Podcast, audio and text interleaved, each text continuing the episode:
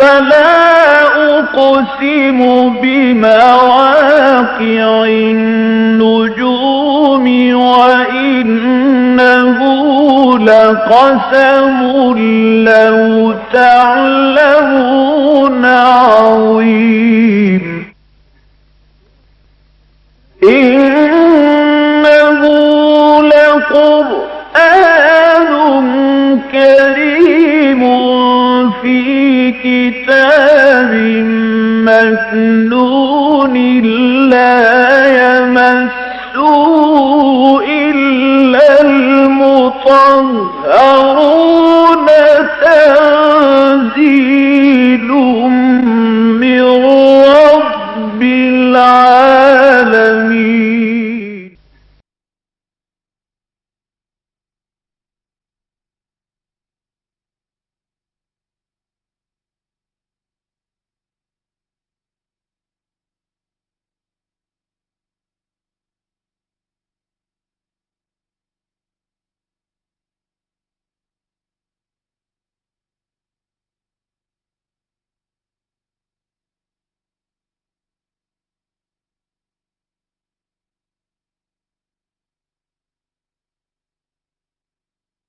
آج ہمیں سورہ نساء کے پانچویں رکوع کا آغاز کرنا ہے۔ اعوذ باللہ من الشیطان الرجیم، بسم اللہ الرحمن الرحیم۔ یرید اللہ لیبین لکم ویہدیکم سنن الذین من قبلکم ویتوب علیکم واللہ علیم حکیم۔ واللہ یرید ان یتوب علیکم ویرید الذین یتبعون الشہوات ان تمیلوا میلا عظیما۔ يريد الله أن يخفف عنكم وخلق الإنسان ضعيفا. صدق الله العظيم. رب اشرح لي صدري ويسر لي أمري واحلل عقدة من لساني يفقهوا قولي. اللهم ربنا ألهمنا رشدنا وأعذنا من شرور أنفسنا. اللهم أرنا الحق حقا وارزقنا اتباعه وأرنا الباطل باطلا وارزقنا اجتنابه. آمین یا رب العالمین۔ سورہ نساء کے پانچویں رکوع کی پہلی تین آیات جو ابھی میں نے تلاوت کی ہیں، حکمت دین کے ایک اہم موضوع سے متعلق ہیں۔ اور یہ ہے حکمت تشریع۔ اللہ تعالیٰ نے انسانوں کو شریعت بھی عطا فرمائی۔ اب ظاہر بات ہے کہ شریعت میں بعض چیزیں ایسی ہو سکتی ہیں کہ انسان کے نفس پر شاخ گزرے۔ مثلا نماز کی پابندی ہے، وضو کرنا ہے، تو چاہے سخت ترین سردی ہو، اگر پانی موجود ہے تو آپ کو وضو کرنا ہی ہوگا۔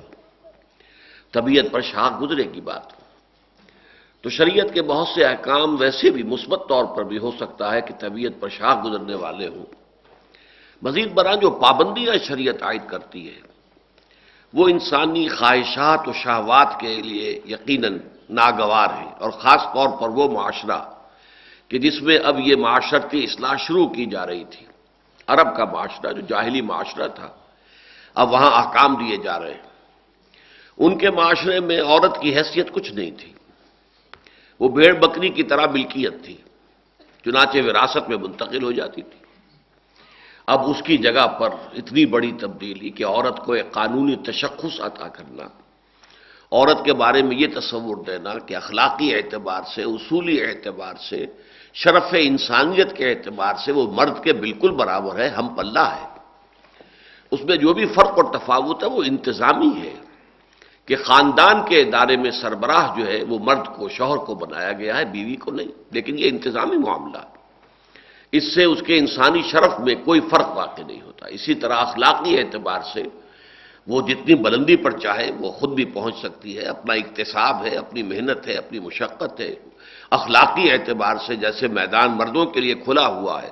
طرف کریں، ترفو حاصل کریں، بلندی پر جائیں، احسان کے درجے پر فائز ہو جائیں، اسی طرح یہ میدان جو ہے عورتوں کے لیے بھی کھلا ہوا ہے۔ تو اس اعتبار سے یہ چیز ان کے لیے کوئی پسندیدہ بات نہیں تھی۔ اسی طریقے سے یتیموں کے حقوق کا معاملہ اور اس میں اتنی سختی کہ اگر کوئی یتیم کا مال ہڑپ کرے گا تو گویا کہ وہ اپنے پیٹ میں انگارے بھر رہا ہے۔ پھر یہ کہ جو بھی ان کی نفسانی خواہشات، شہوات تھیں، جنسی آوارگی تھی، اب ان کے لیے آزادی تھی، اپنی لوڑیوں سے پیشہ کراتے تھے، کمائی کرتے تھے۔ اب اس پر پابندیاں آ رہی ہیں، اس کے اوپر جو ہے قدغنے لگ رہی ہیں۔ نکاح کے حدود اور قیود ہیں، نکاح کے لیے آداب بتائے جا رہے ہیں۔ نکاح میں یہ لازم ہے کہ ساری عمر کا سنجوگ نبھانے کی نیت اور ارادہ موجود ہو۔ نکاح کے لیے مرد کو کچھ نہ کچھ جو ہے بہر پیش کرنا ہوگا۔ یہ ساری باتیں جو ہے آ رہی ہیں، یہ ان کے مزاج کے بہت منافی تھی لہذا طبیعت جو ہے ان کی اس سے اوپرا رہی تھی، انہیں یہ چیزیں پسند نہیں آ رہی تھی اس لیے کہ جو بھی تعامل ہوتا ہے کسی معاشرے میں، جو روایات صدیوں سے چلی آ رہی ہوتی ہیں، ان کو اس طریقے سے بنیادی طور پر تبدیل کر دینا اور بے خبن سے اکھاڑ دینا کوئی آسان کام نہیں ہے۔ یہ تو معجزہ ہے محمد الرسول اللہ صلی اللہ علیہ وسلم کا، کہ آپ نے وہ اصلاحات برپا کی کہ جس سے معاشرہ بالکل تبدیل ہو کر رہ گیا۔ اب آج بھی دنیا میں مانا جاتا ہے کہ شراب کا انسان عادی ہو جائے تو پھر وہ نہیں چھٹ سکتی اور اس بنا پر جو ہے میڈیکل سرٹیفکیٹس دیے جاتے ہیں کہ شراب جو ہے اس کے ساتھ اس کا جسم اور اس کا جسمانی نظام اتنا خوگر اور عادی ہو چکا ہے کہ اگر شراب اس کو نہ دی گئی تو اس کی موت واقع ہونے کا اندیشہ ہے۔ لہذا سرٹیفکیٹس دیے جاتے ہیں، لائسنس ایشو کیے جاتے ہیں۔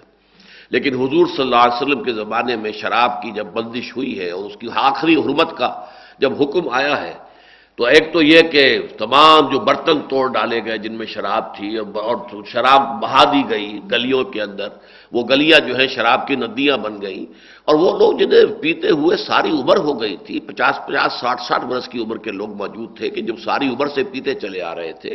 اور عرب معاشرے میں آپ کو معلوم ہے کہ اصل پینے کی چیز جیسے آج مغربی معاشرے میں وہ تو شراب ہی تھی، پانی تو دھونے وغیرہ کے کام کی، غسل اور دھونا، اس کام میں آنے والی شے تھی۔ اصل شہ تو جو ہے وہ شرابی تھی۔ ان کے کھانے کے ساتھ جزو لازم تھی۔ لیکن کس طریقے سے وہاں پر وہ تبدیلی آئی ہے، انقلاب حال آیا ہے، لوگوں نے شراب کو ترک کیا ہے، کسی کی صحت خراب نہیں ہوئی، یہ معجزہ ہے۔ محمد الرسول اللہ صلی اللہ علیہ وسلم کا۔ اور اس کی اصل بنا کیا ہے کہ پہلے ایمان اور یقین کی بنیادیں مستحکم کر دی گئی اللہ کی ذات پر یقین اور یہ یقین کہ یہ قرآن اللہ کا کلام ہے اور محمد اللہ کے رسول ہے جو کچھ یہاں بیان فرمایا جا رہا ہے، وہ محمد کے ذاتی خیالات نہیں ہیں، صلی اللہ علیہ وسلم، و فدا و آبا ہونا و امہات ہونا بلکہ یہ اللہ کے حکام ہے جو ہمارا خالق ہے، مالک ہے، اللہ کل شعین قدیر ہے، بے کل شعین علیم ہے، حکیم کامل ہے، حکیم مطلق ہے، یہ اس کے حکام ہے اس اعتبار سے یہ موجودہ جیسا کہ میں نے عرض کیا حضور کا تھا، ورنہ آسانی سے لوگ جو ہے معاشرتی اصلاحات کو برداشت نہیں کرتے۔ اب اس زمن میں جو ہے ان تین آیات کے اندر اللہ تعالیٰ کی طرف سے دل جوئی بھی ہو رہی ہے۔ شریعت کی جو حکمت ہے وہ بھی بیان کی جا رہی ہے۔ شریعت کے اندر انسانی فطرت کے لیے جو بھی گنجائشیں پیدا کی جا سکتی تھی تقاضے پورا کرنے کے لیے، وہ بھی شریعت میں پورے کر دیے گئے ہیں۔ اگر انسان بیمار ہے اور غسل سے اس کی اس کو اندیشہ ہے بیماری بڑھ جائے گی، تو چاہے اس پر غسل واجب ہو چکا ہو، وہ تیمم کر سکتا ہے۔ اگر انسان مریض ہے اور کوئی اور اسے معذوری ہے، کھڑے ہو کر نماز نہیں پڑھ سکتا، بیٹھ کے پڑھ سکتا ہے، بیٹھ کر نہیں پڑھ سکتا، لیٹ کر پڑھ سکتا ہے، یہ ساری گنجائشیں دی گئی ہیں شریعت کے اندر۔ اگر آزاد حرہ خاندانی مسلمان عورت سے نکاح کرنا اس کے اختیار میں نہیں ہے، اس کی اس کو اس کی جو ہے وہ قدرت حاصل نہیں ہے اس کے پاس مقدرت نہیں ہے کہ وہ نکاح کر سکے اور مہر دے سکے، تو لونیوں سے نکاح کر لینے کا بھی جواز دے دیا گیا۔ تو یہ جتنے بھی انسان کے اندر جو کمزوریاں ہیں خلقی اعتبار سے، اس کا لحاظ بھی شریعت میں رکھا گیا ہے۔ لیکن شریعت نے جو کچھ دیا ہے، وہ انسان کی بھلائی کے لیے دیا ہے، انسان کی بہبود کے لیے دیا ہے۔ اس میں اللہ تعالیٰ کا کوئی فائدہ نہیں ہے، اللہ تعالیٰ کی کوئی ضرورت نہیں ہے کہ جو رکی ہوئی ہے اور وہ شریعت ہی کے ذریعے سے پوری ہوگی، بلکہ اللہ تو غنی ہے غنی العالمین، تمام جہانوں سے بے پرواہ ہے، بے نیاز ہے۔ یہ مضمون ہے، اور اس میں میں آپ سے عرض کر دوں کہ عیسائیت میں یہ، تاکہ کنٹراسٹ سامنے واضح ہو جائے سائملٹینیس کنٹراسٹ عیسائیت میں تصور یہ ہے کہ شریعت لانت ہے۔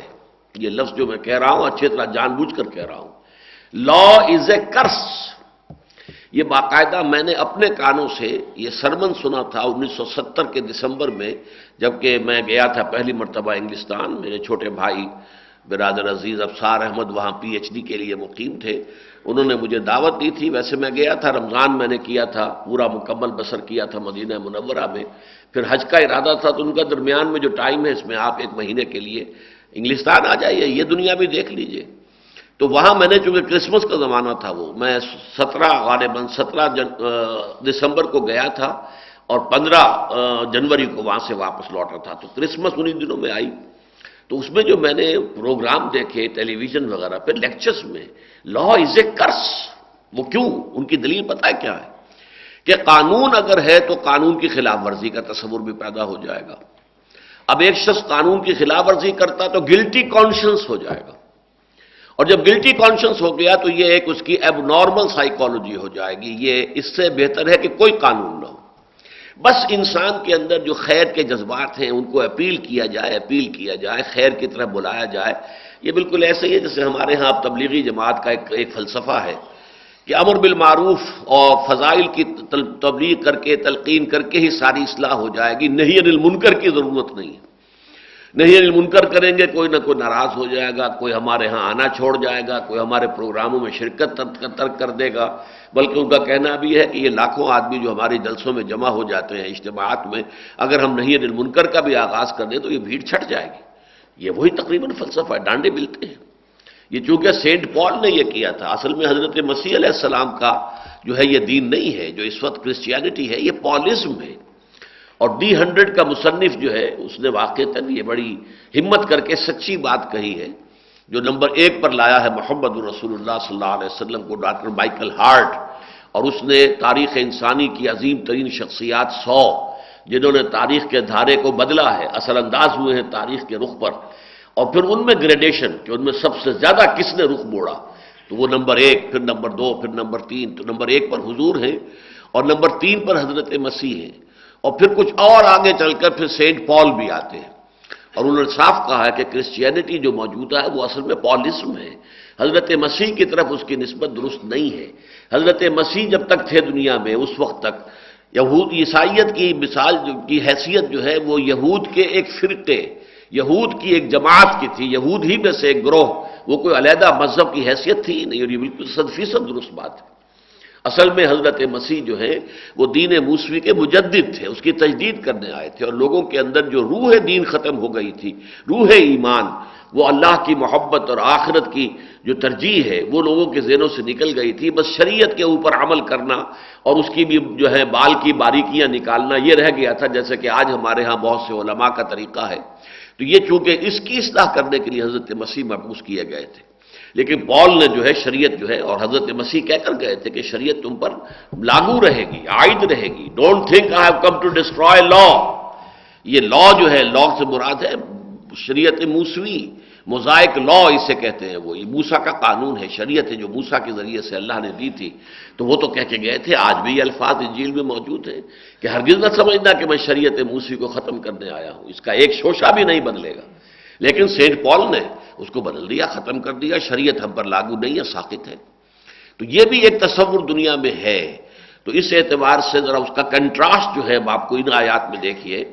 یورید اللہ نہ دیکھو مسلمانوں، تم اسے اپنے اوپر بوجھ نہ سمجھو، ان حدود اور قیود کو۔ اللہ تعالیٰ یہ چاہتا ہے کہ تمہارے لیے واضح کر دے ہر شے کو۔ سرات مستقیم کو، جو معتدل راستہ ہے دنیا میں زندگی گزارنے کا، سوا سبیل ہے۔ قصد السبیل جسے کہا گیا یا سرات مستقیم، اس کو واضح کر دے وہ یہ دیا کم سنن الزین ابن قبل کم اور تمہاری رہنمائی کرے ان لوگوں کے راستے کی طرف۔ وہ نیکی کے پیروکار، وہ انبیاء، صدیقین، شہداء جو تم سے پہلے گزرے ہیں، جو ان کا راستہ تھا، انہی کے راستے کی طرف تمہاری رہنمائی کی جائے۔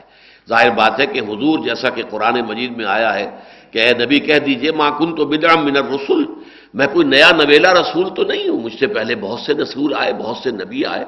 تو یہ تو ایک بڑی لمبی جو ہے سنہری جسے زنجیر کہنا چاہیے گولڈن چین ہے۔ حضرت آدم سے نبوت شروع ہوئی اور حضرت محمد پر صلی اللہ علیہ وسلم اس کا اختتام بھی ہو گیا، تکمیل بھی ہو گئی۔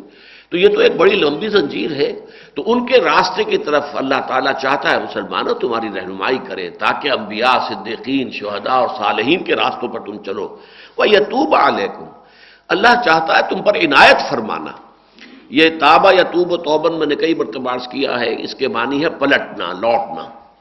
تو اصل میں اس کو دو طرف سے جب استعمال کیا جاتا ہے، بندہ جب گناہ کرتا ہے تو گویا کہ اللہ سے سرکشی کرتا ہے۔ اللہ تعالیٰ سے اس نے منہ پھیر لیا، اعراض کیا۔ پھر اگر توبہ کرتا ہے تو پلٹتا ہے اللہ کی طرف۔ پھر اس کی جناب میں رجوع کرتا ہے، پھر توبہ کرتا ہے۔ پھر اے اللہ مجھ سے خطا ہو گئی، پروردگار معاف فرما دے۔ یہ انسان کی توبہ ہے۔ اس کے لیے جب انسان کے لیے یہ توبہ کا لفظ آتا تو الہ آتا ہے۔ توبو اللہ اللہ کی جناب میں توبہ کرو، اللہ کی طرف توبہ کرو۔ لیکن اب اس کی معاشیت کی وجہ سے جو اللہ تعالیٰ نے اپنی نگاہ پھیر لی تھی، اپنی محبت کی نگاہ، اپنی شفقت کی نگاہ، اپنی رحمت کی نگاہ، یہ جو توجہ اللہ تعالیٰ نے ہٹا لی تھی اب بندہ جب توبہ کرتا ہے، رجوع کرتا ہے، پشیمانی کے جذبے کے ساتھ اور عہد کرتا ہے کہ آئندہ ایسی حرکت نہیں کروں گا، تو اللہ تعالیٰ بھی دوبارہ پھر اپنی نظر عنایت کو پھیر لاتا ہے، متوجہ ہو جاتا ہے، تو یہ اللہ کی طرف سے توبہ ہے۔ تو طواب کا لفظ بندوں کے لیے بھی آتا ہے۔ کلو بنی آدم خطاون و خیر الخطائد طوابون یہ حدیث تو میں نے ابھی پچھلے درسوں میں کئی مرتبہ آپ کو سنائی کہ حضور نے فرمایا کہ تمام بنی آدم نہایت خطا کار ہیں، ان خطا کاروں میں بہترین لوگ وہ ہیں کہ جو بہت توبہ کرنے والے ہیں۔ لیکن اللہ بھی طواب ہے، ان اللہ طواب الرحیم۔ تو طواب کا لفظ دونوں طرف سے آئے گا۔ لیکن جب توبہ کا لفظ اللہ کی طرف سے آتا ہے تو اس کے ساتھ سلا اعلیٰ ہوتا ہے، کسی پر متوجہ ہونا۔ اللہ کا مقام بہت بلند ہے۔ وہ اپنے مقام رفیع سے جب عنایت فرماتا ہے، توجہ فرماتا ہے، تو یہ تابا اعلیٰ تو یہاں پر وہی دیکھیں وہ یتوبہ علیکم اللہ تعالیٰ چاہتا ہے کہ اپنی شفقت، اپنی نظر رحمت جو ہے پوری طرح تمہارے شامل حال کر دے۔ وہ اللہ علیم الحکیم اور تم اللہ کی صفات کو جانتے ہو، وہ سب کچھ جاننے والا ہے اور کمال حکمت والا ہے۔ اس نے جو بھی حکم دیے ہیں، جن چیزوں کو بھی حرام ٹھہرا دیا ہے، تمہیں بتا دیا ہے، فلاں فلاں رشتے جو ہے محرمات ابدیہ ہیں۔ وہاں تمہارا نکاح نہیں ہو سکتا۔ اللہ نے ایک ایک دائرہ مقرر کر دیا ہے۔ تو جو بھی تم پر حدود اور قیود عائد کی ہیں اللہ تعالیٰ نے، وہ اس کے علم کامل کی بنیاد پر ہے، اس میں مسلحتیں ہیں۔ پھر اس کا علم کامل ہے، اس کے ساتھ حکمت کامل ہے۔ اس کا کوئی حکم بھی بغیر حکمت کے نہیں ہے۔ اس کے احکام جو ہے ان کے پیچھے حکمت اللہ البالغہ جو ہے، وہ موجود ہے۔ تو علیم ہے، حکیم ہے۔ اب دیکھیے اس کو کس قدر اس مضمون کی اہمیت ہم نہیں سمجھ سکتے۔ اصل میں ہم تو چونکہ شریعت کے عادی ہیں، کچھ چیزیں جو ہیں وہ ہمارے کلچر کا حصہ ہیں۔ ہمیں معلوم ہے جہاں جہاں نکاح نہیں ہو سکتے، کوئی پڑھانے کی ضرورت ہی نہیں ہے، سب کو معلوم ہے۔ لیکن جس معاشرے میں یہ حدود اور قیود نہیں تھی، جس معاشرے میں کہ سوتیلی ماں کو بھی اپنے گھر میں ڈال سکتے تھے، بیوی کی حیثیت سے، جورو کی حیثیت سے، یا اس سے پیشہ کرا سکتے تھے، یا اس کا نکاح زبردستی جہاں چاہتے کر دیتے اور اس کا مہر خود قبول کر لیتے، جہاں ایسی جو کھلا ایک ظلم اور استحصال ہو رہا تھا، اس معاشرے میں اس قسم کی حدود اور قیود کو نافذ کرنا یہ در حقیقت ایک بڑا مرحلہ تھا۔ اور اس مرحلے پر جو بھی، بہرحال ان میں ہر طرح کے لوگ تھے، ایسے لوگ بھی تھے جو خود منتظر رہتے تھے کہ ذرا سا حکم آیا اور فوراً وہ اس کے اوپر عمل کر ایسے بھی تھے۔ لیکن ایسے بھی تھے، کچے مزاج کے لوگ۔ مدینہ منورہ میں آپ کو معلوم ہے کہ ایمان جو ہے، لوگوں نے جو ایمان حاصل کیا یا ایمان انہوں نے اختیار کیا، تو کوئی بڑی قربانی دے کر حاصل نہیں کیا۔ بقیہ مکرمہ میں جو لوگ ایمان لائے تھے، انہوں نے بڑی قربانیاں دی تھیں۔ انہوں کے رشتے کٹ گئے تھے، ان کے، ان کو مارے پڑی تھی ان کو ستایا گیا تھا۔ ان کے لیے زندگی جو ہے، وہ ایک آزمائش، مسلسل آزمائش بنا دی گئی تھی۔ تو ان کا ایمان کس اور تھا؟ اور یہ اوسر خزرج کے لوگوں کا ایمان بحثیت مجموعی ان میں بھی یقیناً اسابق الاولون من المہاجرین والانصار، انصار میں بھی تھے اس شان کے لوگ۔ کہ جو بالکل اس طریقے سے جیسے کہ مہاجرین میں سے جو اولین دور کے مسلمان تھے، اسی طرح کے مسلمان بعض انصار میں سے بھی تھے۔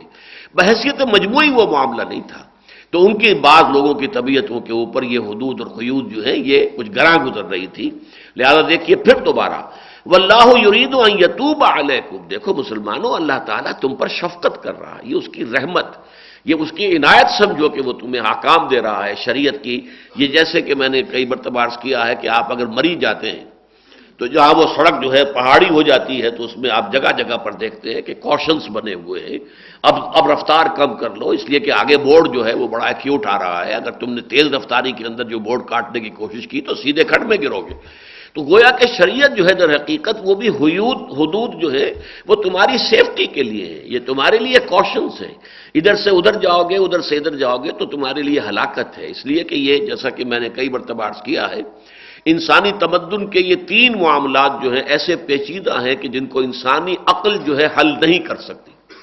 ناممکنات میں سے۔ عورت اور مرد میں کیا توازن ہو؟ کیا حقوق مرد کے ہوں، کیا عورت کے ہوں، کیا شوہر کے ہوں، کیا بیوی کے ہوں، عورت کا مقام کیا ہے؟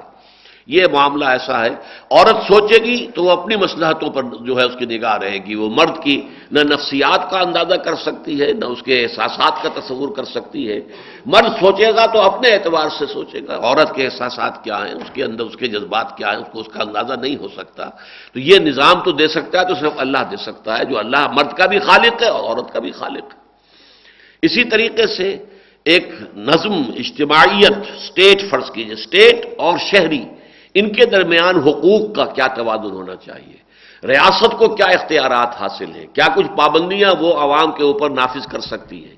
اور عوام کے حقوق کیا ہیں؟ ان کی آزادی کے کیا حدود ہیں؟ کوئی حدود ہے کوئی حدود ہے یا نہیں ہے اس کے درمیان بھی آسان کام نہیں ہے۔ ذرا سا ایک طرف ہو جائے تو مادر پدر آزادی ہو جاتی ہے معاشرے میں، جیسے کہ آج مغرب کے معاشرے میں ہو گئی ہے۔ آزادی آزادی آزادی، وہ آزادی مادر پدر آزادی بن گئی ہے۔ اور ذرا سا دوسری طرف پلڑا جھک جائے تو ٹوٹلیٹیرین سٹیٹ وجود میں آ جاتی ہے۔ ایک انتہائی جو ہے استبدادی نظام دنیا میں قائم ہو جاتا ہے کہ وہ فرد جو ہے وہ سکڑ کر رہ جاتا ہے۔ اس کی کوئی آزادی نہیں، کوئی حیثیت نہیں۔ اب جو سعودی عرب کے اندر ہے وہ کھلاتے پلاتے اپنے شہریوں کو اچھا ہے، اس میں سبسڈی بھی ہے، کھانے پینے کی چیزیں جو ہے فراوانی کے ساتھ سستی ملتی ہیں۔ لیکن کوئی بات کہنے کا حق حاصل نہیں ہے۔ حکومت اور تنقید کرنے کا اختیار حاصل نہیں ہے۔ کوئی جماعت بنانے کا اختیار حاصل نہیں ہے کہ تم حکومت تبدیل کرنا چاہو۔ یہ تمام اختیارات سلب ہیں وہاں پر۔ ذرا سا شائبہ بھی پیدا ہو جائے تو پھر یہ کہ اس شخص کا وجود نہیں ملے گا کہ وہ کہاں تھا، اس کا وجود کہاں ہے اب؟ تلاش کرنا مشکل ہو جائے گا۔ یہ سعودی عرب میں تو یا پھر ٹوٹلیٹیرین پولیس اسٹیٹ بن جائے گی اور یا وہ مادر پدر آزادی جو مغرب میں ہمیں نظر آ رہی ہے۔ اسی طریقے سے سرمایہ اور محنت میں کیا کیا توازن ہو؟ اب ایک کارخانہ ہے۔ کارخانہ ایک سرمایہ دار نے لگایا ہے، اس کا پیسہ اس میں لگا ہوا ہے۔ لیکن دوسری طرف یہ کہ سرما، وہ کارخانہ تو لوگوں کے کام کرنے سے چلے گا، مزدور چاہیے وہاں پر۔ لیکن اس سے جو بھی محنت سے حاصل ہو رہا ہے، سرمایہ اور محنت دونوں کے نتیجے میں جو نفع مل رہا ہے، اس میں سرمایہ کا حصہ کتنا ہونا چاہیے، لیبر کا کتنا ہونا چاہیے؟ لیبر کے کتنے حقوق ہیں؟ لیبر ظاہر بات ہے، لیبر سوچے گی تو اپنے اعتبار سے سوچے گی۔ وہ سرمایہ دار کی مسئلہ اس کی مشکلات، اس کے پرابلمس کا اسے اندازہ ہی نہیں ہے۔ اور سرمایہ دار سوچے گا تو اپنے اعتبار سے سوچے گا۔ اسے یہ بات جو ہے کہ کوئی غریب مزدور جو ہے، وہ تو وہ تو کہہ دے گا، ٹھیک ہے جی میں تو اس سے زیادہ ویج نہیں دے سکتا، میں اپنا کارخانہ بند کرتا ہوں۔ لاک لاک اپ کر دیتا ہوں۔ چلیے۔ تالا لگا دیا۔ اب تالا لگا دیا تو کارخانے دار کے بچے کو تو سال بھر بھی کارخانہ بند رہے تو فاقہ نہیں آئے گا۔ اور مزدور کے بچے کو تو دوسرے، تیسرے دن فاقہ آ جائے گا۔ تو کیا ان کی اکویشن کیا ہو؟ کہنے کو تو کہا صاحب، میرا کارخانہ، میرا اختیار ہے۔ میں اس میں جو چاہوں کروں، میں بند کروں، چلاؤں۔ اور یہ کہ میں یہ ویج دے سکتا ہوں، اس سے زیادہ میں نہیں دے سکتا۔ لیکن مزدور کے پاس کیا ہے؟ بارگیننگ کے لیے اس کے پاس کوئی زمین ہی نہیں ہے جس پر کھڑے ہو کر سودے بازی کر سکے۔ لہذا پھر وہ ٹریڈ یونینوں کا نظام قائم کیا گیا، وہ پھر ہڑتالوں کا نظام قائم کیا گیا، جو بھی دنیا میں ہوتا ہے وہ آپ کو معلوم۔ تو یہ مسائل وہ ہیں جو انسانی عقل جو ہے ان کو حل کرنے سے قاصر ہے۔ یہی وہ چیزیں ہیں جس کے لیے در حقیقت سورہ فاتحہ میں آپ کو معلوم ہے، اس کی تفسیر میں میں بیان کرتا ہوں ہمیشہ کہ جہاں تک ایمانیات کا تعلق ہے، وہ تو گویا کہ پہلے سے ٹیکن فار گرانٹیڈ موجود ہیں۔ جو شخص سورہ فاتحہ پڑھ رہا ہے الحمد للہ رب العالمین الرحمن الرحیم، مالک یوم الدین یا کا نابد و یا کا نسطین اس کے ایمان میں کون سی کمی ہے؟ اللہ کو مانتا ہے، رب العالمین مانتا ہے، رحمان الرحیم مانتا ہے جزا و سزا کے دن کو مانتا ہے، اس میں اللہ کے اختیار مطلق کو مانتا ہے۔ یہ مان رہا ہے کہ تیری ہی بندگی کرتے ہیں، کریں گے تجھی سے مدد مانگتے اور مانگیں گے۔ تو اب اور کون سی ہدایت اسے چاہیے؟ جو آگے بڑھ کر کہتا ہے دن سراط المستقیم۔ اے اللہ، ہمیں سیدھے راستے کی ہدایت دے۔ ہدایت پر تو ہے، لیکن یہ ہدایت کیا ہے؟ یہ نظری ہدایت ہے۔ یہ انسان کی فکر و نظر کی ہدایت ہے۔ یہ ایمان کی ہدایت ہے۔ آگے سرات مستقیم کیا ہے؟ یہ راستہ جو ہے، دنیا میں زندگی بسر کرنے کا راستہ۔ اس میں جگہ جگہ دو راہے تراہے چوراہے آ جاتے ہیں۔ دائیں جائیں، بائیں جائیں، سیدھے جائیں۔ آپ سفر کر رہے ہوتے ہیں تو آپ بھی شش و پنج میں مبتلا ہو جاتے ہیں۔ سڑک پر نشانات نہ ہوں تو کیسے معلوم ہوگا کہ یہ سڑک ہے کہ جو اب مردان کو جا رہی ہے اور سیدھی سڑک جو پشاور کو جا رہی ہے، یہ نشانات راہ جو ہے، یہ ضروری ہے تو یہ وہ چیزیں ہیں جو اللہ شریعت کی شکل میں انسانوں کو عطا فرمائیں۔ تو شریعت سراسر رحمت ہے۔ واللہ یرید ان یتوب علیکم ویرید الذین یتبعون شہوات ان طویلوا میلا عظیما اس کے برعکس وہ لوگ جو اپنی خواہشات کی پیروی کرتے ہیں شہوات ویسے عام طور پر شہوت کے لفظ جو ہے جنسی خواہش کے لیے خاص ہو گیا ہے، لیکن شہوات سے مراد ہے تمام خواہشات۔ جو بھی انسان کے جو اینیمل انسٹنگس ہیں، یہ سب شہوات میں شامل ہیں۔ شہوت میں یعنی جسے آپ انڈ اور لبیڈو کہتے ہیں، وہ سب اس میں جنسی جذبہ بھی شامل ہے، اس میں بھوک کا جذبہ بھی شامل ہے، اس میں اور جو جذبات ہیں وہ بھی ہیں، وہ سب کے سب شہوات۔ یعنی انسان اگر انسٹنگس کے تحت چلے گا، تو ظاہر بات ہے کہ وہ تو چاہے گا کہ پھر انسان جو ہے، اگر وہ لوگ چاہتے ہیں کہ تمہیں بالکل یکرف رخ پر لے جائیں، ایک طرف جھکا دیں۔ تمہیں بجائے سرات مستقیم پر لے کر چلنے کے وہ ایک ٹیڑھے راستے کی طرف انتمیلو میلن عظیمہ کہ تم پھر جاؤ راہ حق سے اور بہت دور نکل جاؤ۔ اس لیے کہ ہوتا یہی ہے کہ ذرا سا بھی آپ نے موڑ لے لیا، غلط۔ تو اب جتنا آپ آگے جائیں گے، وہ آپ سرات مستقیم سے دور سے دور تر ہوتے چلے جا رہے ہیں۔ یہ سیدھا راستہ جا رہا تھا۔ آپ نے یہاں پہ تھوڑا سا ٹیڑھ لیا اور یہ ٹیڑھ اب جتنا آپ آگے بڑھ رہے ہیں، سیدھے راستے سے آپ کا فاصلہ بڑھتا چلا جا رہا ہے۔ جتنا آگے بڑھیں گے حالانکہ وہ ایک ٹرن کے بعد آپ پھر سیدھے جا رہے ہیں۔ اس کے بعد آپ نے کوئی ٹرن نہیں لیا۔ ہے پہلے وہ زاویہ شاید چلیے، بیس درجے کا زاویہ تھا صرف، تھوڑا سا ٹرن آپ نے لیا تھا۔ لیکن جتنا جتنا اس ٹرن کے اوپر، اس سڑک پر آپ آگے بڑھیں گے سرات مستقیم سے آپ کا فاصلہ بڑھتا چلا جائے گا۔ لہذا فرمایا ہوا یورید الزین یا طبعون شہوات طبیلو میلن عظیمہ وہ تو چاہتے ہیں یہ۔ کہ تمہیں جو ہے اس راہ حق سے، سواس سبیل سے سرات مستقیم سے، قصد السبیل سے تمہیں پھیر دیں اور پھیر کر تمہیں دور لے جائیں۔ یرید اللہ ان یخفف عنکم۔ دیکھیے اب یہ لفظ آیا۔ اللہ تعالیٰ تو تمہارے ساتھ تخفیف چاہتا ہے نرمی چاہتا ہے۔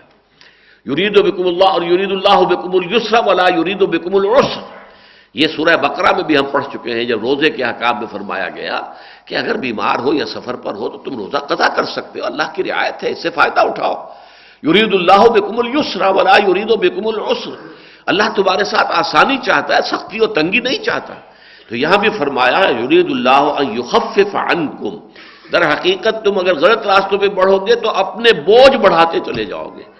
نہ صرف یہ کہ اخروی عذاب کا بوجھ بڑھتا جائے گا، دنیا میں بھی پریشانیاں آئیں گی، دنیا میں بھی نظام جو ہے مختل ہو جائے گا، آئلی نظام ختم ہو جائے گا، جیسے کہ آج یورپ میں اور مغرب میں ہو چکا ہے۔ اب وہ one family one parent family چل رہی ہے، ماں ہی مائی کو جانتے ہیں، باپ کا پتہ ہی نہیں، باپ کون تھا، کہ اس کا نام ہی معلوم نہیں۔ یہ سارا نظام تلپٹ ہو چکا ہے۔ یہ معاملہ ہو چکا ہے کہ نہیں ہو چکا ہے؟ اسی طریقے سے ذرا سا راہ اعتدال سے ہٹ جائیں تو جیسا کہ میں نے عرض کیا، یا وہ ٹوٹلیٹیرین سٹیٹ ہوگی، بڑی استبدادی مستبد اور جابر حکومت ہو جائے گی۔ نظام جیسا کہ روس روس کے اندر تھا، کمیونزم کے نظام کے تحت۔ کوئی حق آپ کو نہیں ہے، کوئی سیاسی جماعت آپ نہیں بنا سکتے۔ بس ایک ہی جماعت رہے گی، کمیونسٹ پارٹی، اور کوئی دوسری جماعت ہو ہی نہیں سکتی۔ بس۔ اور کوئی نہ اور نقطۂ نظر آپ کو پیش کرنے کا کوئی موقع ہے، نہ کہیں تنقید کرنے کا موقع ہے، کوئی آپ کو رائے دینے کا موقع ہے، تو ذرا سا آدمی موڑ لیتا ہے تو پھر کہاں سے کہاں بات پہنچ جاتی ہے کہ خشتے اول چون نہد میں مار کج، تاسریا بھی روت دیوار کج، پھر وہ بہت ٹیڑھ ہو جاتی ہے۔ تو در حقیقت تو اللہ نے تمہارے لیے نرمی کی ہے۔ یہ شریعت جو ہے لا یہ کرس نہیں ہے، یہ رحمت ہے۔ یہ در حقیقت لانت نہیں ہے، رحمت ہے۔ اللہ تعالیٰ کی طرف سے اپنے بندوں کے لیے آسانیاں پیدا کی گئی ہیں، ان کے لیے بہتری اور ان کی بہبود اور ان کی بھلائی اور انہی کے لیے فوج اور فلاح کا معاملہ ہے۔ وہ خلقل انسان ضعیفہ اور انسان پیدا ہی کیا گیا ہے کمزور۔ یہ ٹکڑا جو ہے بڑا ایک دفعہ چونکا دینے والا ہے۔ خلقل انسان ضعیفہ انسان ضعیف پیدا کیا گیا۔ اس لیے کہ بظاہر ایک تضاد سامنے ابھرتا ہے۔ قرآن مجید یہ بھی کہتا ہے لقت خلق نل انسان فی احسن تقویم۔ ہم نے انسان کو بہترین تخلیق پر پیدا کیا۔ خلق تو بے یدیا آدم کو میں نے اپنے دونوں ہاتھوں سے بنایا ہے۔ جب شیطان نے انکار کیا تھا جھکنے سے، تو تجھے کیا ہے؟ تو اس کو سجا کرنے کو تیار، جسے کہ میں نے خلق تو بے یدیا اپنے دونوں ہاتھوں سے بنایا۔ وَلَقَدْ كَرَّمْنَا بَنِي آدَمَ وَحَمَلْنَاهُمْ فِي الْبَرِّ وَالْبَحْرِ وَرَزَقْنَاهُمْ مِنَ الطَّيِّبَاتِ وَفَضَّلْنَاهُمْ عَلَى كَثِيرٍ مِّمَّنْ خَلَقْنَا تَفْضِيلًا۔ ہم نے تو بہت عزت دی ہے بنی آدم کو، اور ان کو اپنی مخلوقات میں بڑا شرف دیا ہے، بہت اونچا بنایا، جس کو ہم اشرف المخلوقات کے نام سے کہتے ہیں۔ تو یہاں قرآن کہتا ہے، خلق الانسان ضعیفہ ایک اور مقام پر کہتا ہے کہ انسان، خلق الانسان من عجل۔ انسان کی خلقت میں جلد بازی جو ہے، یہ جیسے کہ یعنی شیرازہ آپ بناتے ہیں کسی چیز کا، گوندتے ہیں کسی چیز میں، گارا جو ہے پانی میں گوندا گیا ہے، تو اسی طریقے سے انسان کی خلقت کے اندر جلد بازی گندھی ہوئی موجود ہے۔ کھولے کل انسان و مناجل ان انسان کھولے کا حلوا ادا مسح شر و جزوا و ادا مسح خیر و انسان بڑا تھوڑ پیدا کیا گیا ہے۔ اب یہ چیزیں بظاہر متضاد ہو گئی اس کا تضاد کیسے رفع ہوگا؟ اس کا تضاد اسی سے رفع ہوتا ہے جو آج کل بہت سے لوگوں کی نگاہوں سے یہ حقیقت اوجل ہے، تسلیم کرنے سے انکاری ہے کہ انسان اصل میں ایک مرکب وجود کا حامل ہے۔ اس ایک میں دو شخصیتیں موجود ہیں۔ ایک اس کا عالم خلق کا حصہ ہے، اس کا حیوانی ایلیمنٹ ہے۔ انسان ایک حیوان بھی ہے، لیکن اس کے اندر اللہ نے اپنی روح پھونکی ہے۔ اس کا روحانی وجود ہے۔ ان دونوں کے تقاضے ایک دوسرے سے بالکل مختلف ہیں، بلکہ متصاد ہیں۔ ہمارا جو یہ جسمانی نظام ہے، ہمارا جو یہ حیوانی نظام ہے، یہ ہمیں زمین کی طرف متوجہ کرتا ہے۔ اس کی غذا بھی زمین سے آ رہی ہے، گندم بھی یہیں سے آ رہی ہے، چاول بھی یہیں سے آ رہا ہے، گھاس بھی یہیں سے ہے، اسی کو بکری نے کھایا ہے، اسی سے اس کا گوشت بنا ہے، وہ گوشت آپ کھا رہے ہیں۔ اس ہمارے جسم کے لیے کیونکہ یہ بنا بھی مٹی سے ہے، مٹی ہی سے اس کی کل جو تقویت کا ذریعہ، اس کی خوراک، اس کے لیے جو بھی آ رہی ہے، مٹی سے آ رہی ہے۔ اور پھر مرنے کے بعد مٹی ہو کر مٹی میں یہ مل بھی جائے گا۔ یہ وجود وہاں سے آیا تھا، وہیں جائے گا۔ منہا خلق ناکم وفیہ نوعیدکم لیکن وہ جو ہے، انا للہ و انا الیہ راجعون۔ وہ روح تو وہاں سے آئی ہے۔ وہ عالم ملکوت کی شے ہے۔ وہ عالم امر کی شے ہے۔ کل روح من امر ربی یا سلون کا روح کل روح من امر ربی یہ روح جو ہے، جو کہ چار مہینے کے بعد رحم مادر کے اندر، اماں کے پیٹ میں پھر جو بچہ جنین جو پرورش پا رہا ہے، چار مہینے کے بعد پھر اس میں اس کی لا کر روح شامل کر دی جاتی ہے۔ زندگی نہیں، زندہ تو وہ پہلے بھی تھا۔ زندہ تو ظاہر بات ہے کہ وہ چار مہینے جو ہے پہلے اس نے مردہ حالت میں تو نہیں بسر کیے ہیں۔ وہ ایک لیونگ آرگنزم تھا۔ لیونگ تو وہ اسپرمیٹوزوم بھی تھا جو باپ کی طرف سے آیا ہے۔ لیونگ تو وہ اووم بھی تھا جو ماں کی طرف سے آیا ہے۔ پھر لیونگ وہ زائگوٹ بھی تھا جو کہ ان دونوں کے ملنے سے بنا ہے۔ لیکن یہ کہ اب روح لا کر لگا دی۔ روح انسانی کے اعتبار سے انسان اشرف المخلوقات ہے۔ تمام مخلوقات سے بلندر یہاں تک کہ فرشتوں سے بھی اعلی۔ یہی وجہ ہے کہ تمام فرشتوں کو حضرت آدم کے سامنے سجدہ کرنے پر مجبور کر دیا گیا۔ ہم نے کہا ہوں سجدہ کرو، فسجد الملائے کا تو کل مجمعون تمام کے تمام فرشتوں نے مل کر یکبارگی سجدہ کیا۔ لیکن یہ جو زمینی وجود ہے ہمارا، جو خاکی وجود ہے ہمارا، جو حیوانی وجود ہے، یہ ضعیف ہے۔ اس کو میں جو دو الفاظ سے علیحدہ علیحدہ تعبیر کرتا ہوں کہ ایک ہے ہماری فطرت۔ فطرت بہت اونچی ہے ہماری، وہ روح۔ ہمارا روحانی وجود جو ہے وہ فطرت ہے۔ فطرت اللہ التی فطر الناس علیہ یہ فطرت اللہ ہے، یہ فطرت انسانی۔ فطرت اللہ ہے فطرت اللہ التی فطر الناس علیہ اور یہ جو ہمارا جسم ہے، یہ خلقت ہے۔ یہ عالم خلق کی شہ ہے۔ خلقت کے اعتبار سے انسان بہت کمزور ہے، حیوانات سے بھی کمزور ہے۔ آپ کی بینائی ہے، بہت سے حیوانات کی بینائی آپ سے ہزار گنا زیادہ ہے۔ بہت سے حیوانات اندھیرے میں بھی دیکھتے ہیں۔ ہم تو اندھیرے میں دیکھ ہی نہیں سکتے۔ ہماری بینائی تو ختم ہو جاتی ہے۔ وہ محتاج ہے روشنی کی۔ اور حیوانات میں ایسے بھی ہے کہ جنہیں روشنی کی ضرورت ہی نہیں، بغیر روشنی کے بھی دیکھتے ہیں۔ تو معلوم ہوا باقی اور صلاحیتوں کے اعتبار سے ہم اعلیٰ نہیں ہیں۔ اصل میں جو چھ ہے ہمارا اعلیٰ بنانے والی، وہ وہ روح ہے ہماری، ہمارا روحانی وجود۔ اس کے اعتبار سے اشرف المخلوقات، اس کے اعتبار سے لقت خلق نل انسان فی آسن تقویم۔ وہ روح جب لا کر ڈالی گئی ہے جنین میں، اس اس فیٹس میں، کہ جو رحم مادر میں پرورش پا رہا ہے، چار مہینے کا ہو گیا ہے، اب اس میں روح پھونک دی گئی، تو اس کو گویا کہ اسفلا سافلین۔ اب نچلوں میں سب سے نیچے کر دیا گیا۔ حیوانات سے بھی نیچے ہو گیا، یہ انسانی بچہ جو ہے کس قدر محتاج ہوتا ہے کتنا کمزور ہوتا۔ ہے بکری کے بچے کو آپ نے دیکھا کہ ابھی اس کی ولادت ہوئی ہے، تھوڑی دیر میں وہ اپنی ٹانگوں پر کھڑا ہے۔ ذرا سی ٹانگیں جو ہے لڑکھڑاتی ہے ایک دو چار مرتبہ پھر کھڑا ہے، اپنا چل رہا ہے۔ اور انسان کا بچہ کس قدر کمزور، کس قدر ضعیف۔ ہاتھی کا بچہ دیکھیے، تھوڑی دیر کے اندر کھڑا ہے، وہ اپنی ماں کے ساتھ چلنے کی پوزیشن کے اندر ہے، چل رہا ہے۔ انسان کا بچہ جو ہے نہایت ضعیف نہایت ضعیف۔ کس طرح جتن کر کر کے اسے آپ چلانا سکھاتے ہیں، اس کی انگلی پکڑ کے چلاتے ہیں، اس کے لیے کوئی گڈولے یا اور چیزیں جو آج کل بن گئی ہیں، وہ زیادہ ایڈوانسڈ ہیں، وہ لا خرید کے لاتے ہیں تاکہ اس میں وہ اس کو پکڑ کر چل سکے، چلنا سیکھے۔ یہ انسان کا بچہ تو بہت کمزور ہے۔ پھر یہ کہ جنات کے مقابلے میں ہم بہت کمزور ہیں۔ جنات جو ہے وہ آگ سے بنے ہیں، ان کی رسائی بہت دور تک ہے اس عالم کے اندر۔ وہ میں سمجھتا ہوں میری رائے ہے یہ ذاتی۔ کہ جہاں تک سولر یہ سسٹم ہے پورا، اس کے اندر جنات کی جو آمد و رفت ہے وہ بڑی آسانی سے اسے کسی راکٹ کی ضرورت نہیں ہے، کسی اور چیز کی ضرورت نہیں ہے، کسی پروپیلر کی ضرورت نہیں ہے۔ جنات جو ہے اس سولر سسٹم کے اندر آرام سے گھومتے پھرتے ہیں۔ وہ جدھر چاہیں جائیں، آئیں۔ شکلیں بنا لیتے ہیں مختلف۔ انسانی صورت اختیار کر سکتے ہیں، حیوانی صورت اختیار کر سکتے ہیں، خاص طور پر سانپوں کی شکل اختیار کرتے ہیں۔ یہ ہے جنات کا معاملہ۔ ملائکہ بہت اونچی شہ نور سے بنائے گئے تو جہاں تک ہمارا حیوانی وجود ہے، وہ بہت کمزور ہے۔ خلقل انسان ضعیفہ اسی اعتبار سے اس کی عقل ضعیف ہے۔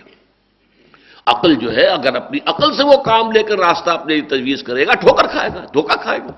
جیسا کہ میں نے ارض کیا، عورت سوچے گی تو اپنے حساب سے سوچے گی، مرد سوچے گا تو اپنے حساب سے سوچے گا۔ سرمایہ دار کارخانے دار سوچے گا تو اپنی مسئلہ اس کے سامنے ہوگی اور اگر مزدور سوچے گا تو مزدور کے سامنے اپنے مسائل، اپنی مشکلات، اپنے پرابلمس ہوں گے۔ ریاست جو ہے وہ چاہے گی زیادہ زیادہ اختیار اس کے پاس ہو، کنٹرول ہو، بس حکم دے اور عوام اس کے مطابق جو ہے وہ حرکت کرے، کوئی چوں چرا نہ ہو۔ لیکن آپ آپ آدمی چاہتا ہے میری بھی کوئی بات ہونی چاہیے، کوئی مجھے حق ہونا چاہیے، میں بھی کوئی بات کر سکوں، اپنی رائے اقول اپنا لگا سکوں کہ میں یہ کہتا ہوں۔ تو یہ تبا یہ ہے جو کہ آپس میں متبا، آ جاتے ہیں، متباین ہیں اور متناقص یہ تقاضے جو ہیں وہ آتے ہیں۔ اس لیے فرمایا خول قل انسان ضعیفہ یہاں اس کی خلقت کا تصور ہے۔ فطرت کے اعتبار سے انسان بہت بلند، اشرف المخلوقات۔ لقد خلق نل انسان فی احسن تقویم۔ وہ فطرت کے اعتبار سے، وہ اپنی روحانی وجود کے اعتبار سے، لیکن اپنے اس حیوانی وجود کے اعتبار سے، اپنے خاکی الاصل وجود کے اعتبار سے، اپنے زمینی وجود کے اعتبار سے وہ ضعیف ہے۔ اور ضعیف بھی ہے، تھوڑ دلا بھی ہے۔ ظلم اور جہول بھی ہے، جیسا کہ سورہ احزاب کے اندر فرمایا گیا۔ حلوع بھی ہے، اس میں جلد بازی بھی ہے، اس کی سرشت کے اندر یہ چیزیں موجود ہیں۔ یا الذین آمنوا لا تاکلوا اموالکم بینکم بالباطل الا ان تکون تجارتا ان تراض منکم ولا تقتلوا انفسکم ان اللہ کان بکم رحیما۔ اب شریعت کے دو بہت اہم کھاتے ہیں جو ایک آیت میں جمع کیے گئے۔ شریعت اسلامی یہ چاہتی ہے کہ اسلامی معاشرے کے اندر جان اور مال کا احترام ہو، ایک دوسرے کی جان ایک دوسرے کے لیے حرام۔ ایک دوسرے کا مال ایک دوسرے کے لیے حرام۔ ہاں مال کا معاملہ یہ ہے اگر تجارت کے ذریعے سے کوئی نفع حاصل ہو جائے، آپ نے جا کر دکاندار سے جوتا خریدا ہے، جوتے اس نے وہ لیا تھا، بنوایا تھا کاریگر سے، دو سو روپے میں آپ کو اس نے بیچا ہے، تین سو میں، ڈھائی سو میں، اسے آپ کے پچاس روپے یا آپ کے سو روپے جو حاصل ہو گئے نفع یہ جائز ہے۔ لیکن اس میں یہ ہے اللہ انتقون تجارتن منکم، باہمی رضامندی سے تجارت ہو۔ یہ تجارت جو ہے، یہ چونکہ سب سے بڑا ذریعہ ہے، ویسے تو یہ کہ جائز مال جو ہے منتقل ہوتا ہے، وراثت کے ذریعے سے بھی مال مل جاتا ہے۔ اب اس میں تجارت تو نہیں ہے۔ ہدیہ بھی ہوتا ہے ہبا بھی ہوتا ہے۔ مختلف شکلیں ہیں کہ جس کے ذریعے سے انسان کو دوسرے کسی انسان کا مال جو ہے وہ پہنچ جاتا ہے وہ جائز ہے، حلال ہے، حرام نہیں ہے۔ لیکن جو زیادہ تر معاملات جو ہے، جو بھی انسان کا جو معاملات چلتے ہیں آپس میں، لین دین کے معاملات ہیں اور تمدن کا جو کاروبار زیادہ چلتا ہے، اس میں جو مین چیز ہے وہ تجارت ہے۔ لیکن تجارت میں یہ ہے کہ انتراؤدم منکم۔ اب اس سے وہ چیزیں خارج ہو جائیں گی۔ مثلا منوپلیز بنی ہوئی ہیں کارٹلز بنے ہوئے ہیں۔ کچھ لوگوں نے گٹھ جوڑ کر لیا ہے کہ ہم آٹھ جو ہے پارٹیز ہیں کہ جو فلاں چیز جو ہے یہاں پر مینوفیکچر کر رہے ہیں۔ ہم آٹھوں مل کر طے کرتے ہیں کہ اتنے فیصد ہم نے نفع لینا ہی لینا ہے۔ کوئی کم پہ نہیں بیچے گا۔ اب کیا کریں گے لوگ؟ یہ گٹھ جوڑ جو ان کا ہے، جو کارٹل ہے ان کا، ان کی جو منوپلی بن گئی ہے، اس کی وجہ سے انہیں معلوم ہے کہ یہ ہم سے ناجائز منافع لیا جا رہا ہے، لیکن مجبوری ہے، وہ لیں گے۔ کوئی ایک شخص جو ہے، کسی وقت وہ سادہ جب مارکیٹنگ ہوتی تھی، فرض کیجیے کہ ایک وقت میں اس نے بہت کچھ جو ہے وہ ذخیرہ کر لیا، گندم بہت ذخیرہ اپنے پاس کر لیا۔ اور مارکیٹ میں ہے نہیں اب۔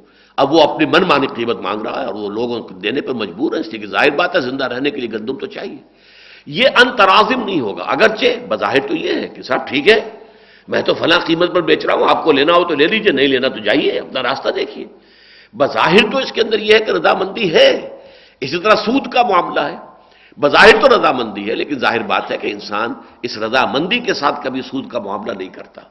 اب بے معجل ہی ہے فرض کیجیے جسے کہ ہمارے کچھ لوگوں نے علماء کی اکثریت نے جائز قرار دے رکھا ہے۔ ایک شے جو ہے یہ اگر آپ نقد پیسے دیتے ہیں تو یہ دو سو روپے کی ہے، لیکن اگر آپ ایک مہینے کے بعد پیسے دیں گے تو یہ دو سو تیس روپے کی ہے۔ اب یہ تیس روپے جو آپ سے مزید وہ لے رہا ہے، کیوں دے رہا ہے کہ اس وقت آپ کے پاس دینے کے لیے پیسے نہیں ہیں؟ یہ آپ کی مجبوری سے فائدہ اٹھا رہا ہے، یہ ایکسپلائٹیشن ہے۔ لہذا یہ جائز نہیں ہے، یہ حرام ہے۔ ہاں کوئی شے بازار میں عام ریٹ اس کا ہے ہی نہیں۔ لہذا اس کا معاملہ اور ہو سکتا ہے کہ اس کے لیے کوئی نقد کا یا وہ علیحدہ علیحدہ قیمتیں ہیں ہی نہیں۔ ہے ہی کوئی شے جو کہ بک رہی ہے تو وہ یعنی قرض ہی پر بک رہی ہے، اس کا معاملہ علیحدہ ہو جائے گا۔ لیکن جو شے بازار میں اس وقت کم قیمت پر مل رہی ہے، وہ ایک شخص صرف اس لیے کہ ادھار پر خرید رہا ہے، وہ زیادہ قیمت دے کر اگر خرید رہا ہے، زیادہ قیمت کا اقرار کر کے، تو وہ یقیناً انترازن نہیں ہے۔ وہ آپس کی رضامندی سے نہیں ہے، وہ بلکہ ایک ایکسپلائٹیشن ہے۔ اس کے اندر مجبوری اس کی جو ہے کہ اس وقت دینے کے لیے اس کے پاس دو سو روپے نہیں تھے، لہذا وہ ایک مہینے کے بعد جو ہے تیس روپے مزید دے رہا ہے۔ تو ایک تو یہ کہ لا تاکلو ام والکم بینکم بالباطل۔ مت کھاؤ اپنے مال آپس میں باطل طریقے سے۔ دیکھیے اموال حکم بڑا عجیب تصور دیا گیا ہے۔ اگرچہ ٹھیک ہے، یہ تمہارا مال ہے، یہ میرا مال ہے، یہ اس کا مال ہے، یہ اس کا مال ہے۔ لیکن تم سب ایک ہو۔ جیسے کہ فرمایا گیا کہ مسلمان جو ہے وہ تو ایک جسم کے مانند کا جسد واحدہ۔ تو یہ سارا مال تمہارا مشترک مال ہے، ٹھیک ہے، اسلام میں ملکیت علیحدہ ہے۔ یہ میری ملکیت ہے، یہ آپ کی ملکیت ہے، یہ آپ کی ملکیت ہے، یہ آپ کی ملکیت ہے۔ علیحدہ علیحدہ ملکیتیں ہیں۔ لیکن جب آپ ایک کمیونٹی بن گئے، آپ ایک امت بن گئے، آپ جو ہے در حقیقت ایک ہی یعنی جو ہے اس نظم کے اندر آپ منسلک ہو گئے، تو یہ آپ کا مشترک مال ہے۔ اب آپس میں اس مال کو ہڑپ کرنا باطل طریقے سے یہ حرام ہے۔ اللہ انتقون تجارت انتراد منکم۔ ہاں اس میں نفع اٹھایا جا سکتا ہے، لیا جا سکتا ہے باہمی رضامندی سے۔ ایک شخص خریدتا ہے، اسے معلوم ہے کہ یہ شخص جو ہے، فرض کیجیے کہیں سے کسی نے باہر سے امپورٹ کی ہے کوئی چیز، اور اور وہ مارکیٹ میں اور بھی لوگ ہیں، وہ وہ قیمتوں کا جو ہے تقابل کر لیتا ہے کہ فلاں دکان پر اتنے میں مل رہی ہے، فلاں دکان میں اتنے میں مل رہی ہے، اور وہ وہاں پر سودا کرتا ہے، خریدتا ہے۔ اس میں گرجنگ نہیں ہوتی کہ ٹھیک ہے، یہ تو اب اس نے وہاں سے امپورٹ کیا ہے، اتنا پیسہ انویسٹ کیا تھا، اس کے اندر اس نے تکلیف اٹھائی ہے، مال جو ہے آیا ہے، یہاں پر اس نے گودام میں رکھا ہے، پھر اس نے اپنے شو روم میں لا کے رکھا ہے، تو اسے اس کے کچھ اجرت ملنی چاہیے، اس کا کوئی معاوضہ ملنا چاہیے۔ لیکن یہ کہ اگر وہ کارٹلز کی شکل میں ہو، وہ منوپولیز کی شکل میں ہو، تو ظاہر بات ہے کہ وہ پھر مجبوری بل اکراہ جو ہے، اس کے اندر جو ہے رضامندی ہوتی ہے، وہ خوش دلی کے ساتھ رضامندی نہیں ہوتی۔ تو یا ایو الذین آمنوا لا تاکلوا اموالکم بینکم بالباطل الا ان تکون تجارتا عن تراض منکم ولا تقتلوا انفسکم اور مت قتل کرو اپنے آپ کو اس میں ظاہری الفاظ کے اعتبار سے بعض لوگوں نے خودکشی مراد خودکشی مت کرو۔ یہ جان اللہ تعالیٰ کی امانت ہے تمہارے پاس اور اللہ نے اس کا ایک خاص وقت مقرر کیا ہوا ہے جب اس نے واپس لینی ہے۔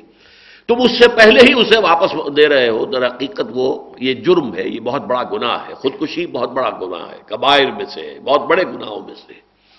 لیکن اصل مقصد یہ ہے کہ یہاں پر یہ مراد نہیں ہے بنیادی طور پر، بلکہ جیسے مال کو کہا تھا، اموالکم، تمہارے مشترک مال ہے ایسے ہی ایک اسلامی معاشرے میں ہر مسلمان کی جان گویا کہ تمہاری اپنی جان ہے۔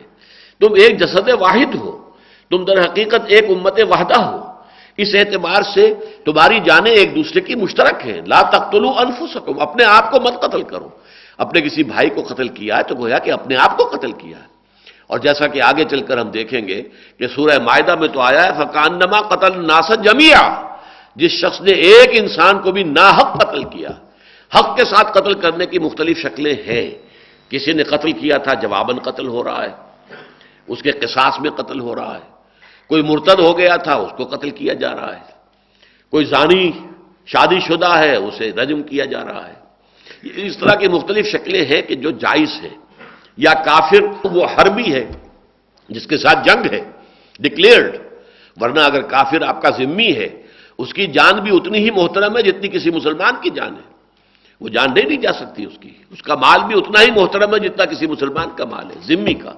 حالانکہ وہ مسلمان نہیں ہے، وہ کافر ہے۔ لیکن نہیں، وہ ذمی ہے۔ اس کا ذمہ لیا اسلامی ریاست نے، اس کی حفاظت کا، اس کی جان کا بھی، اس کے مال کا بھی۔ یہ ذمی کا لفظ جو ہے، گالی بنا دیا گیا ہے۔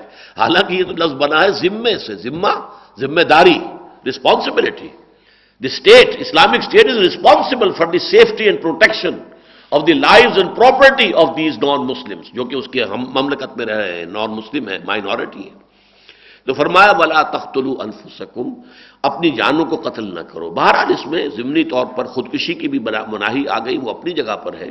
لیکن در حقیقت یہاں پر وہی انداز ہے کہ ایک دوسرے کو قتل نہ کرو، ایک دوسرے کی جانیں نہ لو۔ ان اللہ کا نہ بکم رحیمہ یقیناً اللہ تعالیٰ تم پر بہت رحیم ہے، شفیق ہے۔ تو اللہ تعالیٰ تم پر رحیم ہے، تو تمہیں بھی ایک دوسرے پر رحیم ہونا چاہیے۔ اللہ کی صفات کا ایک عکس تمہیں اپنے اندر بھی پیدا کرنا چاہیے۔ اللہ تعالیٰ رحیم ہے، شفیق ہے رعوف ہے، تمہیں بھی رعوف ہونا چاہیے، شفیق ہونا چاہیے، رحیم ہونا چاہیے۔ تراہم، آپس میں جو مرحمہ و تواسو بل صبر و تواسو بل مرحمہ مرحمہ۔ ایک دوسرے پر رحم کرنا، ایک دوسرے پر ترس کھانا، ایک دوسرے کی مدد کرنا، ایک دوسرے کے دکھ اور تکلیف کو اپنے دل میں محسوس کرنا، یہ تراہم ہے، آپس میں رحم کا مادہ اور رحم کا جذبہ۔ تو فرمایا، ان اللہ کا نبکم رحیمہ یقیناً اللہ تعالیٰ جو ہے وہ تم پر بہت رحیم ہے، بہت شفیق ہے، ودود ہے، اللہ تعالیٰ رعوف ہے۔ تو اسی کا ایک عکس تمہارے اپنے اندر ہونا چاہیے۔ اللہ تعالیٰ نے ایک حدیث قدسی میں آتا ہے کہ میں نے اب ظلم اپنے اوپر حرام کر لیا۔ ہر رم تو ظلم اعلی نفسی۔ لیکن اسی طرح میں نے تمہارے لیے بھی ایک دوسرے پر ظلم کرنا حرام کر دیا ہے۔ ایک دوسرے فلا تظالم ایک دوسرے پر ظلم مت کرو۔ ظلم کرنا جو ہے، میں نے اپنے اوپر حرام ٹھہرایا ہے اور تمہارے ماں بہن بھی ایک دوسرے پر ظلم کرنے کو حرام کر دیا۔ وہ میں یہ فل کا ادوان و غلمن جو کوئی یہ کام کرے گا تعدی کے طور پر دسترازی کے طور پر، زیادتی کے طور پر یا حق تلفی کے طور پر۔ یہ دو دو پہلو ہیں گناہ کے۔ ایک عدوان ہے۔ آپ آگے بڑھ کر اپنے حق سے آگے دست درازی کر رہے ہیں جپٹا مار رہے ہیں اور آپ جو ہے کسی پر زیادتی کر رہے ہیں۔ ایک یہ کہ آپ نے کسی کا حق مار لیا ہے، دبا لیا ہے، دے نہیں رہے یہ دو چیزیں ہیں۔ ادوان آگے بڑھ کر دسترازی کرنا، کسی پر زیادتی کرنا، کسی پر ظلم کرنا۔ اور ظلم کسی کا حق دبا لینا، مار لینا، غصب کر جانا۔ تو ومن یا فل ظال کا ادوان و ظلم ان دونوں کو جمع کر لیا گیا۔ جو کوئی بھی یہ حرکت کرے گا، چاہے وہ ادوان کی صورت میں ہو اور چاہے وہ ظلم کی صورت میں ہو، حق تلفی کی صورت میں ہو اور یا یہ کہ کسی پر زیادتی اور دسترازی کی صورت میں ہو، فسوف نسلی ہے نارا۔ تو ہم ان قریب اسے آگ میں داخل کر دیں گے۔ وکان ازال کا اللہ یسیرا اور یہ اللہ پر بہت آسان ہے۔ یہ اللہ پر بہت آسان ہونے سے مراد کیا ہے؟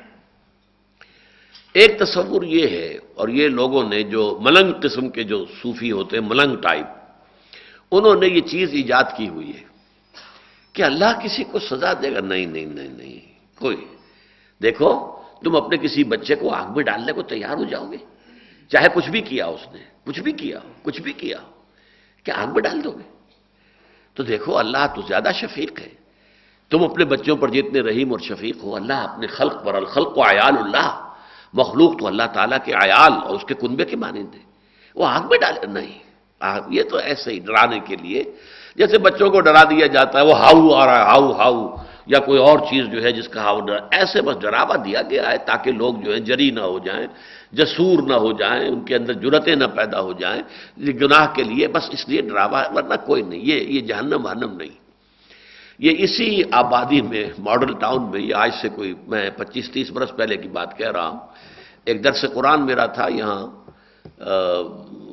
ڈاکٹرز کا ایک مکان ہے، میں نام بھول رہا ہوں ان کا اس وقت۔ تو وہ ان کے مکان پر، وہ ڈی بلاک کے ایک کونے پر تھے، وہ کوٹھی ہے انر سرکل پر۔ تو وہاں ایک صاحب سے مجھے آج تک یاد ہے، جس انداز میں انہوں نے بات کی، دیکھی دیکھی، نہیں، آپ کیسے کہہ رہے ہیں؟ اللہ اللہ عذاب نہیں دے گا، نہیں عذاب نہیں دے گا۔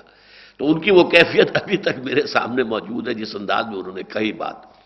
لیکن اللہ تعالیٰ اس لیے فرماتا کہ نہیں، اللہ پر یہ ہرگز شاق نہیں گزرے گا، یہ اللہ کے لیے آسان ہے۔ اللہ نے سزا دینی ہے۔ اللہ نے فرما دیا ہے اور اس میں کوئی جھوٹ نہیں ہے، یہ کوئی دھوکہ نہیں ہے، فریب نہیں۔ جب جہنم کے سامنے کھڑا کیا جائے گا، پوچھا جائے گا علیہ صحاظہ بالحق؟ اب یہ ہے، حق ہے، حقیقت ہے کہ نہیں ہے جہنم؟ تم کہتے تھے ڈھکوسلا ہے۔ تم سمجھتے تھے، صرف ویسے ہی دھوس جمانے کے لیے، ہمیں ڈرانے کے لیے، ذرا بچوں کو جیسے بہلانے کے لیے اور کوئی خائف کرنے کے لیے کہہ دیا جاتا ہے ایسے۔ یہ حق ہے یا نہیں؟ کالو بلا اور اب کہیں گے ہاں کیوں نہیں ہے؟ ہمارے رب یہ واقعی حق ہے۔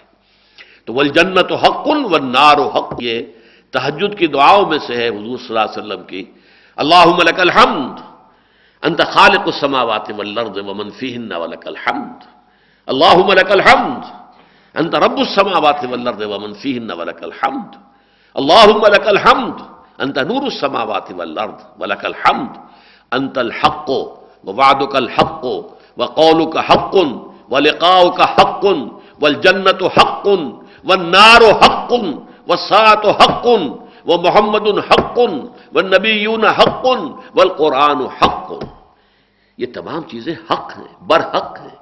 ان میں کہیں بھی کوئی دھوکہ نہیں ہے، فریب نہیں ہے۔ یہ واقعی ہے قطعی ہے یقینی ہے حقیقی ہے ان میں کوئی اشتباہ نہیں ہے، کسی شک و شبے کی گنجائش نہیں ہے۔ ومن يفعل ذلك عدوانا وظلما فسوف نصليه نارا وكان ذلك على الله يسيرا۔ ان تجتنبوا كبائر ما تنهون عنه نكفر عنكم سيئاتكم وندخلكم مدخلا كريما۔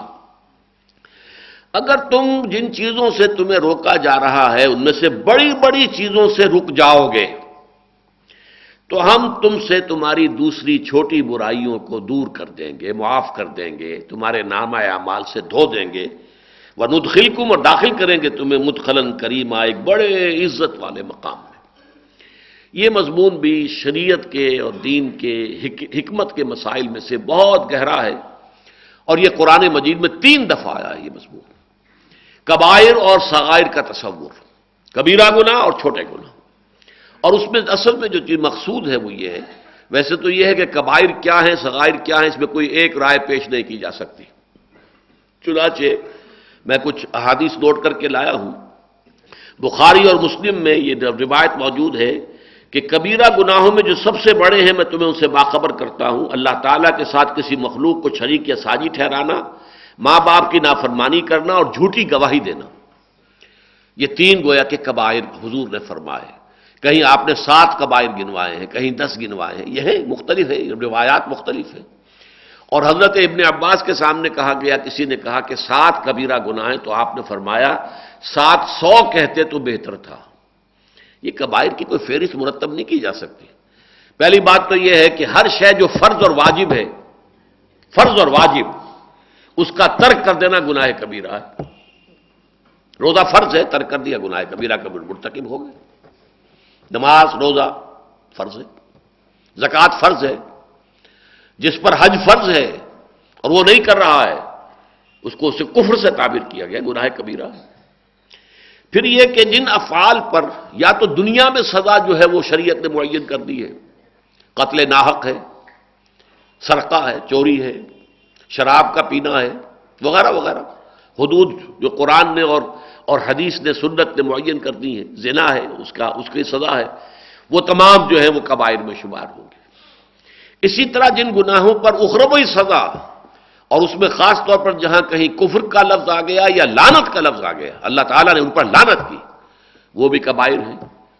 اور پھر یہ بھی ہے کہ چھوٹے چھوٹے گناہ جو ہیں، ان پر بھی اگر دوام ہو، استمرار ہو، مسلسل کیے جا رہے ہو تو وہ بھی کبیرہ بن جائے۔ تو اس اعتبار سے کبائر کی کوئی فہرست مرتب کرنا جو ہے، وہ ممکن نہیں ہے۔ ابن حجر مکی نے اس کی فہرست مرتب کی ہے، تو وہ چار سو تریسٹھ گناہ جو ہے وہ کبیرہ گناہ ہیں۔ اور بھی بعض کتابیں لکھی گئی ہیں اس موضوع کے اوپر، لیکن جیسا کہ میں نے عرض کیا، یہ کوئی ایک جو ہے، اس میں مرتب کرنا اصل میں ذہنیت جو ہے، وہ جو پیش نظر ہے، وہ یہ ہے کہ دین میں یقیناً ایک ریشو پروپورشن کا معاملہ ہے۔ کوئی چیز بڑی ہے، کوئی چیز چھوٹی ہے۔ بڑی چیزوں کا ترک کرنا یہ ہونا چاہیے سب سے پہلے انسان کا ہدف اور مقصود۔ چھوٹی چیزیں جو ہیں، ان کے بارے میں بہت زیادہ حساس ہونے کی بھی ضرورت نہیں ہے۔ بڑی چیزوں کو چھوڑ دو گے، بڑے گناہوں کو، تو اللہ چھوٹے معاف بھی فرما دے گا۔ ہمارے ہاں اس وقت کیا ہو رہا ہے؟ اس کے بالکل برعکس۔ کبیرہ گناہوں میں تو پوری طریقے سے ملوث ہیں۔ سودی لین دین کر رہے ہیں۔ تم بھی کر رہے میں بھی کر رہا ہوں۔ نہ تم مجھے کچھ کہنا، نہ میں تمہیں کچھ کہوں گا۔ ہاں دیکھنا، یہ تم نے رفا دین نہیں کیا، تمہاری نماز نہیں ہوئی۔ جا۔ جھگڑا رفا دین پہ ہو رہا۔ یا تم نے آمین بل جہر کہہ دیا تمہاری نماز ختم ہو گئی۔ ان چھوٹی چیزوں کے اوپر۔ اس میں یہ تفرقہ بھی ہو رہا ہے۔ من دیگرم تو دیگری، ہم اور ہیں، تم اور ہو۔